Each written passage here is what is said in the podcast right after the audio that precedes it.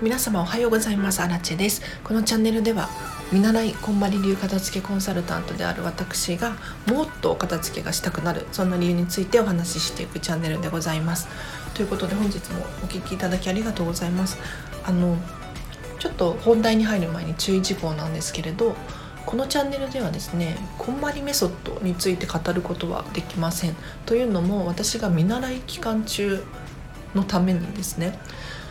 何か問題があっては困るからなんです。なのでこんまりメソッドではこういう順番で片付けますとか、こんまり流片付けではここの収納はこういう風にしますよ、なんていうことはお伝えすることができません。ということで本題に入っていきましょう。あの今日のテーマはですね、理想の暮らしを実践しようというお話をしていこうと思います。で、これ過去にも何度も話しているんですが、今日はですねまた別の角度からお話ししていきます。あの人ってですね、想像するのは難しい生き物なんですね。というのもですね、私最近アニメにハマっていてですね、すっごく見るんですよ。で、アニメの良さって何かっていうと、想像しなくていいっていうことなんです。例えばこれが文章小説だった場合に、主人公の容姿とか街並みとか、こう文章で書かれていたものを想像しなきゃならないんですね。で、もちろん想像できると思うんですが、ただ問題なのは、この想像力っていうのは自分が今までに経験したことだったり体験したことの外に出ることがないんですよ。なのでいくらその小説で、うん、新しい知識とか文章とかが書いてあったとしても、自分の体験の外側にあることを書かれてしまっていては、やはり想像上の出来事なので、実際に本当はどういうことが起こっているのかっていうのはなかなか難しい、考えるのが難しいと思うんです。で、これと非常にえーと、今日のテーマが似ています。要するに理想の暮らしを実践しようということなんですけれど、皆さん理想の暮らしをね考えたことってあるかと思うんです。例えば広いお家に住みたいとか、なんだろうな、何でもいいです。一軒家に住みたい、ミニマムに暮らしたい、うーんちょっとお庭がついてちょっと畑仕事したいとか、何でもいいんですけれど、あの理想の暮らしを想像することはあっても、実践することってなかなかないと思うんですよ。ただ実際に実践してみないと、その想像上の出来事なので、やはり理想と現実が違うなんていうことがあるかもしれないですし、うーん想像をしにくくしにくい部分、隠れてる部分、自分がこうだと思い込んでる部分っていうのがあるかもしれないので、実際に理想の暮らしを体験してほしいんですね。で、これなんか難しいことを言っているような気がするかもしれないんですけれど、そんなことはなくってですね、例えば理想の暮らしの中に朝起きたらコーヒーを飲みたいんだって思うのであれば、もうすぐ行動できることだと思うんです。で、他にもそうだな、夜寝る前はああいうことがしたいとか、他にも例えば広いお家に住みたいなら、一回どこか広いお家を借りてですね、住んでみましょう。そしたら意外と掃除するのが大変とか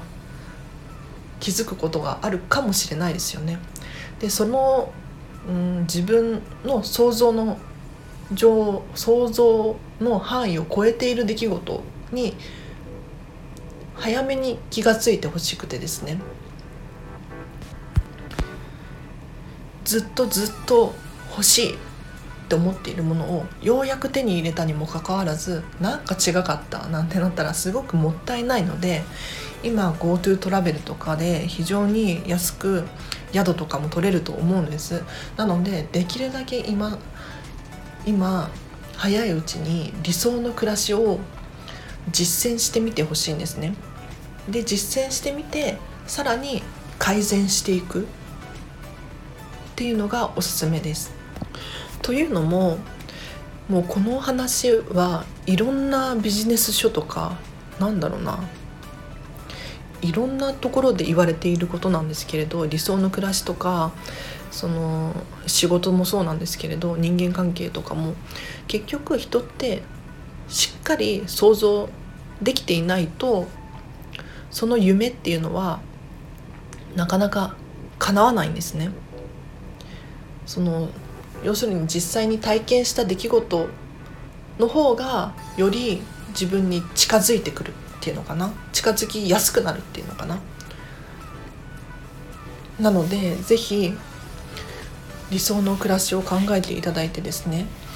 実践までして、でさらにもっとこうじゃないかなとか、ああじゃないかなっていうのを考えていただきたいななんて思います。ということで今日はここまでです。実はですね、今私ホテルに泊まっていて、なんでホテルに泊まっているのかっていうと、私コロナの影響でなんか家賃払うのとかも大変で実家に帰ってきたんですね。ただ実家って結構居心地が居心地が悪いって言ったらもうほんと贅沢な話なんですけれど、なんていうのかな、今までシェアハウスを転々としていて物が少ない状況に慣れていたので、もう物がごちゃごちゃしている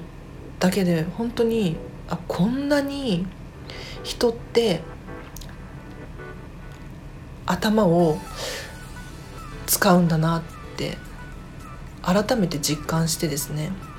でこうしてホテルに逃げ込んでるんですよね。でこのホテルも実質せんななひゃくえんくらいで泊まれているので非常に快適です。私かなりミニマムな生活をしていて、なんだろうな、広い家とかそういうのはあまり興味なくてですね、コンパクトでいいんですよ。で、でもこれって私の結局経験からそういうふうに判断してるなと思ってですね、もしシェアハウスに住むことがなかったらずっと広いお家に憧れてたかもしれないですし、やはりね、いろんなことを実際に想像じゃなくって経験してみるのがおすすめだななんて思うんです。で最初に今アニメにハマっているなんて言ったんですけれど、やはりね、人間って想像するのが非常に難しい生き物で、それでこそその時代が変わってくるので、その、その時代に乗るとすごくスムーズに物事って運ぶななんて思うんです。例えばなんだろうな、昔で言ったら落語とかになるのかな。落語とかって要するに私小説だと思っていて、自分のその想像力とその落語家さんの話し方でその映画を見ているような感覚になれる。ただ今はその映画とかも実際にあるわけだし、アニメとかもあって、自分で想像する必要すらなくなってしまった。これはまあ悲しいのかもしれないですけれど、例えば、うん、もう皆さんスマホ持ちだと思うんですけれど、時代って進んでいくので、それに頼ってみるっていうのもありだと思うんですよ。なんか楽をしてるとかそういうふうに思うんじゃなくって、時代に乗っかってですね、使えるものは使う、その方が人生が豊かになると思うんですね。なので、うん、なんか伝えたいこと伝わってるかわからないんですけれど、あの皆さんもですね、想像じゃなくて実際に体験してみてですね、どんどん自分の想像の範囲を広げていってほしいんです。ちょっと区切りがわからなくなってしまったのでここまでにします今日もちょっと朝撮ってて声がガラガラだったかもしれないんですけれど、ありがとうございました。あのこのチャンネルではこうしたお片付けによる効果とかメリットとか、お片付けがしたくなるような情報をお話ししていこうと思っていますので、ぜひぜひチャンネルフォローしていただけると嬉しく思います。ということで皆様、今日もハッピーな一日を過ごしてください。アラチェでした。